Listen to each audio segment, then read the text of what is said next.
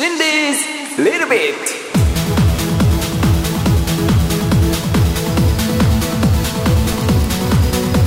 Hello everyone。 さあどうもやってまいりました Shindy's Little Bit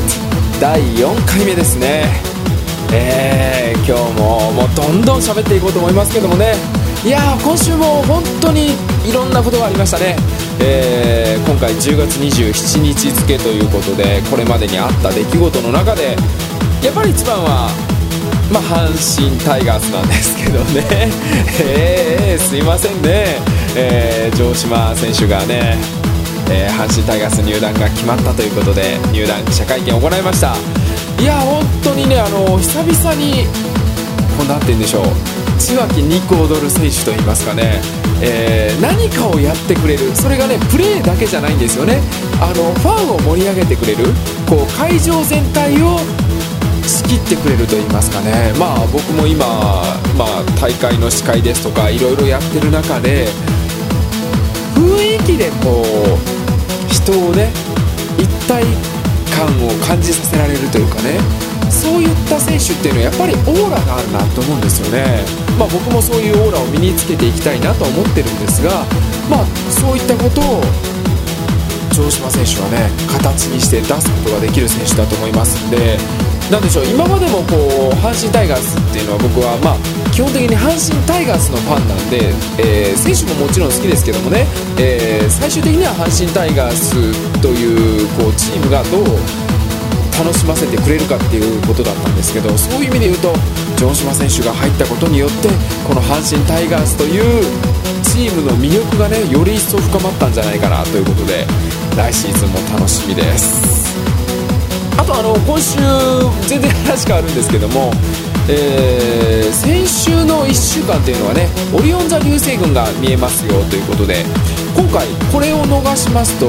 次オリオン座流星群っていうのは70年後らしかったんですよ。皆さんちゃんと見ましたでしょうかね。僕も10月の20日、21日とですね、2日間、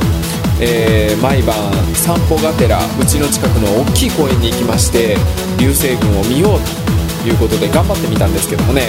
だいたい11時半から12時半ぐらいまで1時間ずつ頑張ってみたんですが、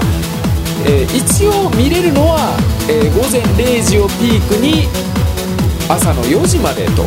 いう時間帯だったらしいですよね。で、一番見ることができたの、流星群が一番綺麗に見えるのは21日だということで、そこまで言われたら、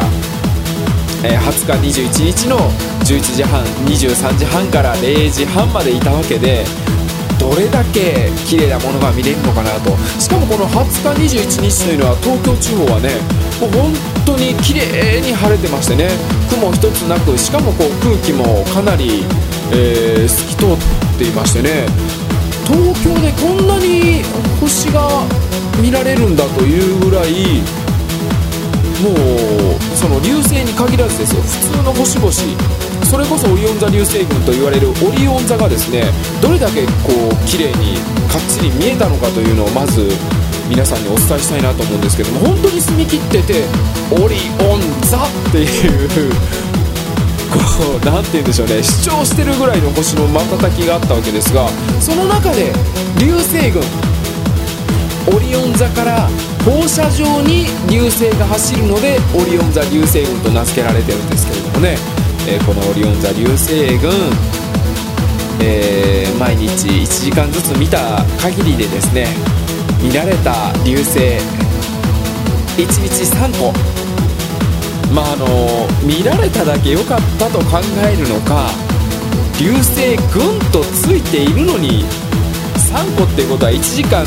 で割ると平均20分に1個ですよ。群じゃないですよね。でも1個1個っていうのは本当になんて言うんでしょう、ちょっとぼやけた感じのふわっとした感じの流星から、くっきりもう本当に星が燃えてますっていう感じの流星まで、いろんな種類を見ることができたっていうのは、今回一番の収穫というか、見ていて楽しかったなっていうのはあったんですが、ただね、もうちょっと群らしい、あ、流れた、あ、また流れた、あ、そっちで今度はみたいなね、そういうのがなかったのかと本当に思うわけですが、流星群はそんな感じでちょっと寂しかったわけですが、一応流星は見ることができた、それを楽しむことができたということで OK ですかね。あと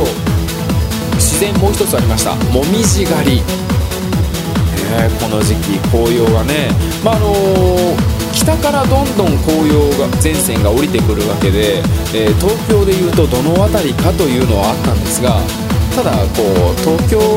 でね紅葉っていうのもなかなかちゃんと見ることはできないもんですから、関東地方の人は大体こう日光ですとかね、茨城のあたりですとか、筑波山なんかありますよね。僕はそんな中ですね、富士山の近くまで、ち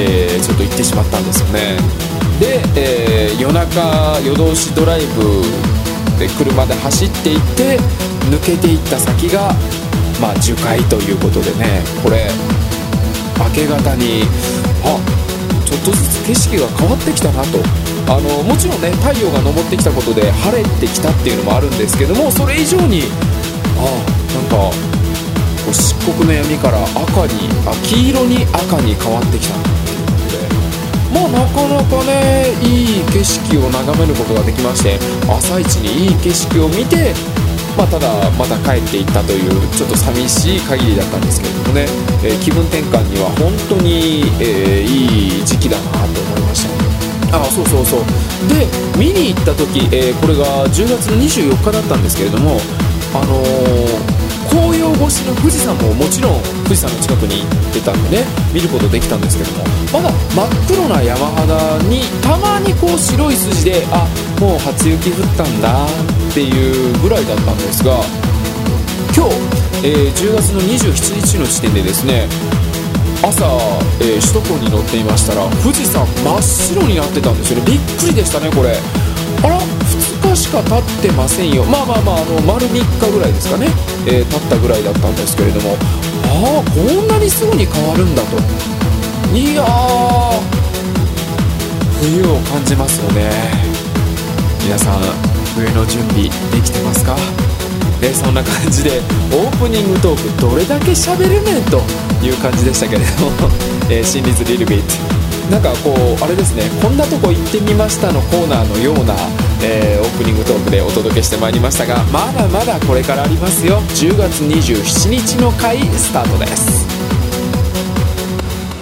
フリートークフリークス。さあフリートークフリークス、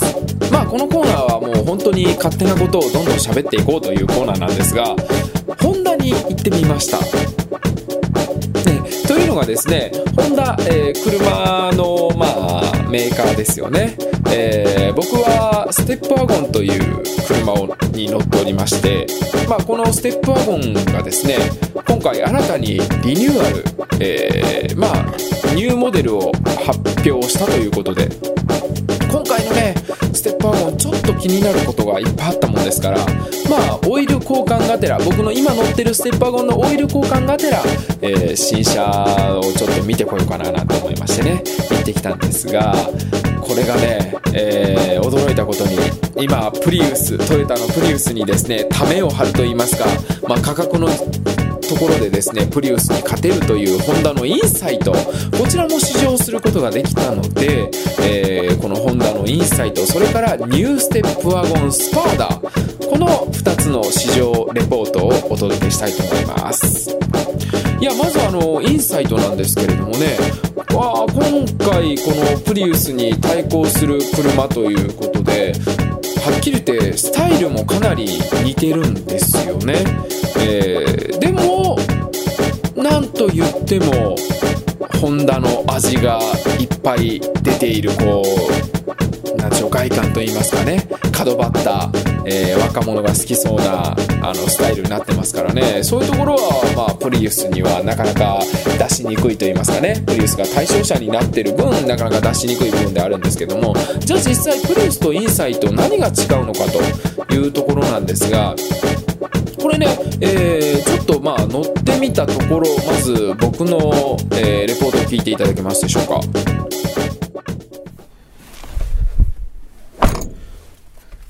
さあ、インサイトの中に入りました。いや、思ったよりインテリアは普通の車と変わらないという感じなんですかね。早速エンジンかけてみたいと思います。あ、普通にエンジンでかかると。わかりますか？プリウスっていうのはスタートボタンを押したらまずは走り始めは必ずモーターから動き出しますのでエンジン音というのはないんですね。まずはあれもうこれで発進できるの？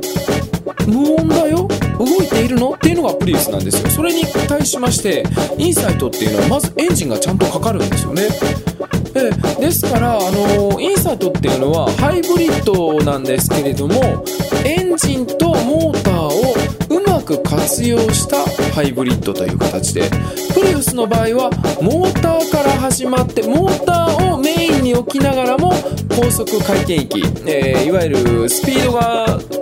結構出るようなところ、40キロ以上になってくる30キロ40キロ以上になってくると必ずエンジンが始動してエンジンのアシストにモーターが回るという感じなんですよね。そういうところで、まずかなりの差があると。じゃあ実際燃費の方はどうなのかというとやはりそのあたりもですね最初からずっとエンジンがかかっているインサイトに対して、プリウスは必ずモーターから始まるというところはありますけれどもただインサイトですねずっとエンジンかかりっぱなしじゃないんですね。必ずアイドリングストップが発生すると交差点などで止まった時にですねこれがなんとも言えず面白いことになってますよ。ちょっと聞いてみてください。信号が赤ですね。止まります。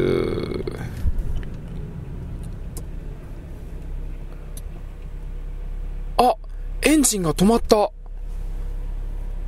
これがアイドリングストップってやつですね。そしてまたエンジンがかかりました。へえ、よくわかりますよね。止まったのはわかるとしてもブレーキを外した瞬間にすぐにエンジンがかかりましたね。どうですか、僕のアイドリングストップの驚き感、聞いていただきましたけれどもアイドリングストップというのはね、もともとバスなんかでは交差点や、バス停に止まった時に必ず止まってちょっとでもガソリンを CO2 の排気を抑えようという、ことで始まったんですけれども昔はね、一回エンジンを止める、じゃあ次にエンジンをかけるって言った時に1分以上その信号に止まっててその間エンジンを止めてなければですよ次にエンジンをかけるときにどうしても最初の爆発を強めにするためにガソリンなどが多めに入るんでねそういう意味で1分以上、止めていなければ逆にもったいないことになるというアイドリングストップだったんですけれども今はその技術が進化し、これディーラーさんに聞いたんですけれども10何秒さえ止まっていればこのアイドリングストップというのは本当に効果があると燃費がどんどん絞られていくということなんですよね。ということは街中で、信号待ちが多い、街中を走れば走るほど、燃費の向上にはつながっていくというこのアイドリングストップになってるわけですね。CM などではマツダがね先行技術のようにこう歌ってましてね、先行しているような感じありますけれども、ホンダの方もですねこうやってアイドリングストップが行われて、効率よく使われているということなんですよね。このインサイトですね乗ってる感じは本当に、プリウスのように、プリウスなんかはモーターから始まりますから本当にこれがやっぱり新時代ネクストジェネレーションな車かと思うもんなんですがインサイトはどちらかというともう今までの車とほぼ変わらない何ら変わらない感じなんですがその中にモーターとのそのハイブリッドをうまく効かせているなというところに味噌があるのかなと思いましたね。乗り心地は本当に普通のエンジンカーなんですがその中でそのモーターがどれだけ役割を持っているかっていうのは逆に知ることができないでしようと思ったらモニターで確認することができるんですけれどもね、このモニターも工夫されてまして、結構面白い、見方ができてですね、まあ乗っててなんでしょう、乗れば乗るほどそのモニターに釘付けになると言いますかね、あ今これだけ節約できてるんだ、あ今エンジンで回ってる分が電池の方に、モーターの充電に還元されてるんだとか、そういうところがゆっくり見ることができるというかね、まあそういうところでまあプリウスとは違う味付けでありながらハイブリッドを前面に押し出してある、まあ面白い車なんだなと思いましたね。中途半端な時間でステップワゴンスパーダに変わりたいと思うんですけれどもね、まあ今回はどちらかというとメインはこちらですんでね、まあ全世代のステップワゴンユーザーの僕としましてはですね、新しいステップワゴンというのがとても気になったわけで、まず見た感じはこんな感じでした。さあ続いてはステップワゴンということで、こちらはスパーダというタイプですね。エンジンかけてみます。さあでは早速スタートしてみましょう。このスパーダはね、本当にもう標準で機能が全て詰まってるという感じなんですよね。ナビから、まあ、リアのモニターから、オートクルーズもついておりますからね。へー、そして乗り心地も思ったよりエンジンも静かだなこれ。まあ、今回、同じクラスの車でいうと日産のセレナ、それからトヨタのノア、兄弟車のボクシーとありますけれども、先行して発売していましたトヨタのノア、ボクシー、この辺りの車がですね、まあ、物を積み込めるというこの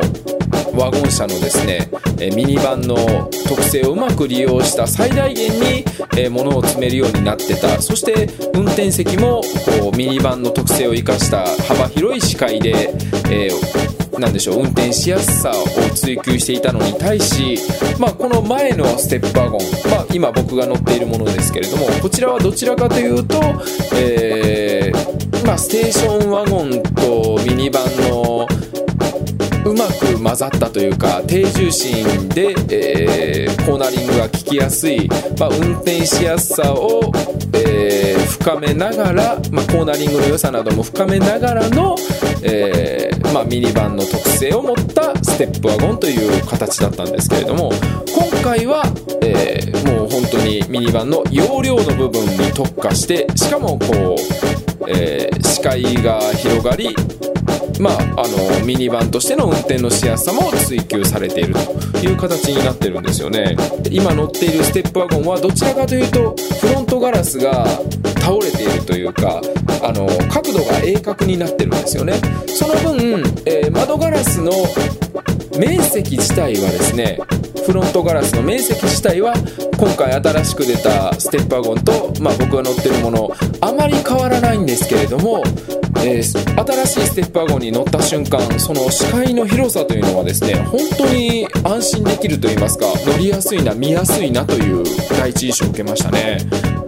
新しいデザインのこだわりを感じることができたわけですね。それから、まあ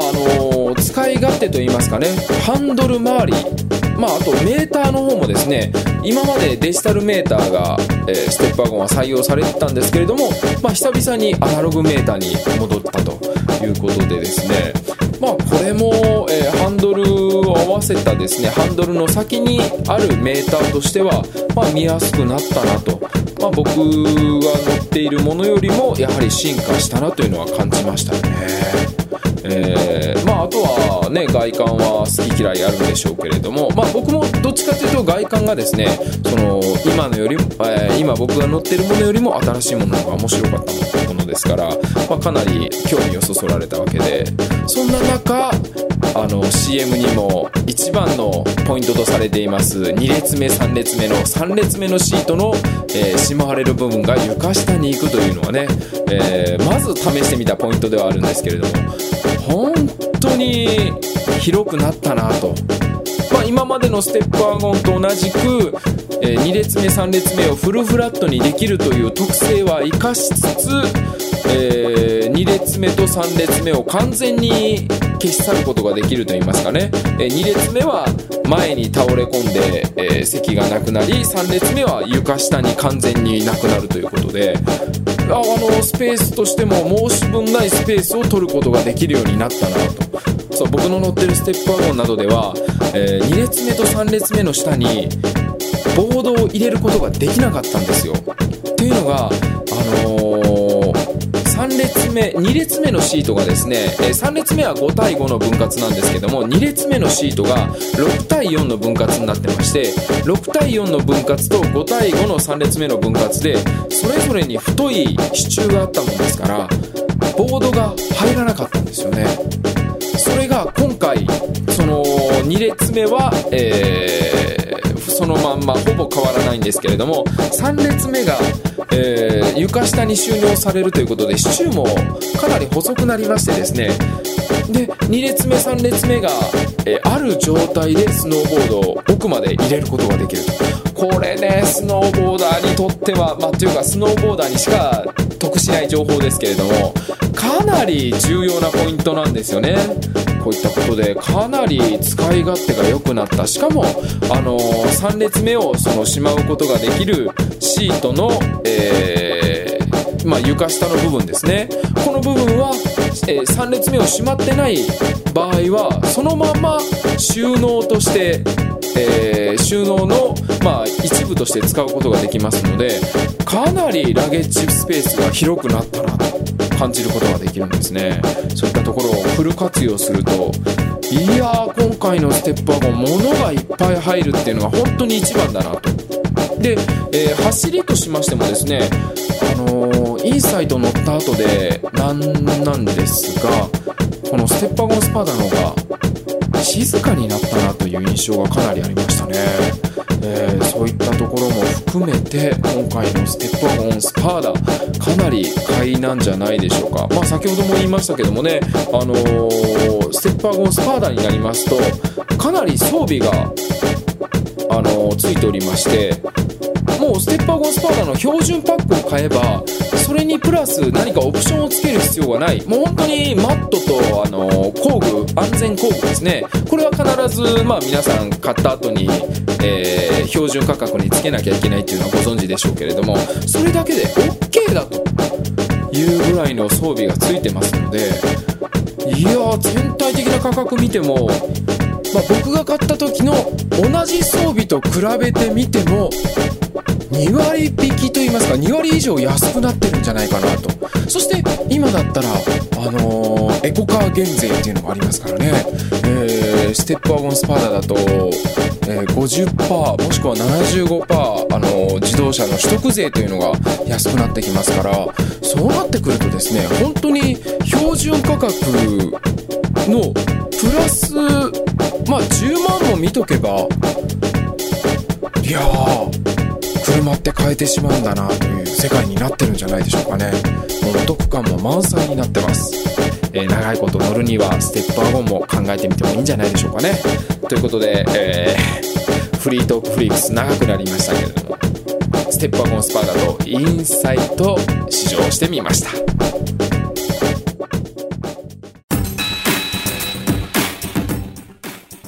趣味のちょっとだけ。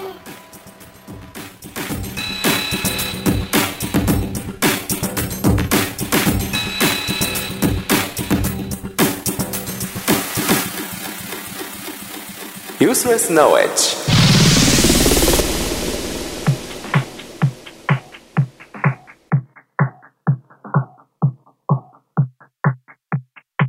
さあ、時間短くなってまいりましたが、Useless Knowledge です。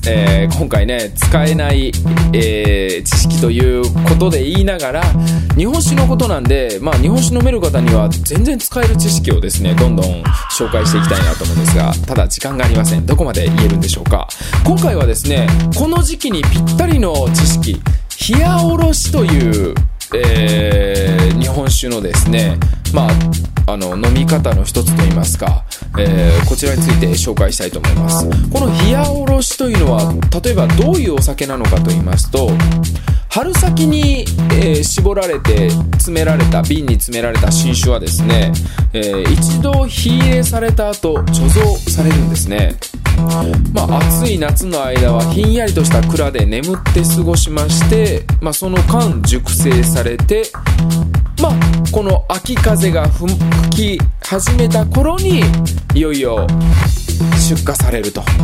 いうことなんですね。で、日本酒っていうのは基本火入れ、殺菌をですね2回するんですけれども、この冷やおろしというのは特別一度だけしかしません。今で言うとですね、運搬技術なども発達したわけで、生酒とか、そういったものは1回の火入れしかせずに出されてるんですけれども、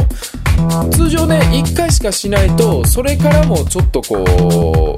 母がね活動したりして味が変わったりしてしまうんですけれども、この冷やおろしというのはその一度の火入れから熟成させることによって、2度目の火入れをせずに出荷することができるということなんですね。で、昔で言うと2度目の加熱殺菌をせずに冷やのまま貯蔵用の桶から気だるにおろして出荷したことから冷やおろしと呼ばれて、秋のお酒として珍重されてきたんですね。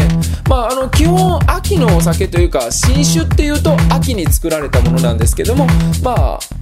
一番酒と言いますかね、要は一番酒からするとそれからぐるっと回った春に作られたものが、その年の秋に来るまでに、新しいお酒ができるまでに醸造されて、熟成されたものが出されるのが冷やおろしということなんですよね。これがですね、なかなか、この9月ぐらいから始まるわけですが、ただ冷やおろしといってもそこからまた9月10月11月で、味が変わってくるということでですね、9月だと夏越し酒、10月だと秋出し一番酒、そして11月だと晩秋馬酒ということで冷やおろしの中でも区切られましてですね、夏越し酒9月の初めはまだ熟成から出始めた頃ということになるんですが、10月になると、旬の、秋酒ということで冷やおろしも味のりして香りのバランスなども絶頂を迎えるということなんです。そして11月になると晩秋馬酒といいまして、こちらはどちらかというと料理に使われたりですとか、あとはおかんぬる燗で楽しむのが美味しいお酒になるということなんですね。お酒も本当に同じお酒であっても熟成の方法でまた味が変わってきたりする中で、この時期でいうと冷やおろし、ぜひともですね、居酒屋ですとか、あとはご自身で日本酒を買う際にもですね、この酒は冷やおろしなのとか、居酒屋のメニューの中で冷やおろしはないのかなっていうと、ちょっと日本酒通度が上がるんじゃないでしょうかね。というところで、今回も日本酒の楽しみ方を一つ皆さんに伝えてみましたが、ぜひとも使っていただいて美味しいお酒を飲んでいただければと思いますね。これからの時期は、晩秋馬酒をぬる燗でいただく、これがポイントです。以上、ユースレスノーウェイズ、今日は冷やおろしについてお伝えしました。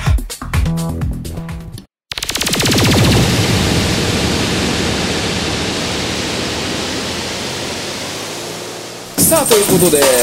もう全く時間がありませんね。今日はちょっと喋りすぎましたけれども、熱いトークをお届けしたということで、皆さんお許しいただければと思います。この心理スリルビットなんですけれども、皆さんからできればちょっとでもご意見いただければなということで、メールアドレスを設定してみました。できましたらですね、聞いた感想ですとか、こうしたら面白いんじゃないとか、新しいこういうことを喋ってみたらなんていうことがありましたら、ぜひともご意見いただければと思います。メールアドレスは、心理ズビルビット、頭文字を取りまして slb@nandeyanen.net、slb@nandeyanen.net、slb@nandeyanen.net までいただければと思います。今日はもう本当にギリギリだな、これ編集間に合うかどうかもちょっと大変になってきましたが、心理ズビルビット、また来週お会いしたいと思います。 See you!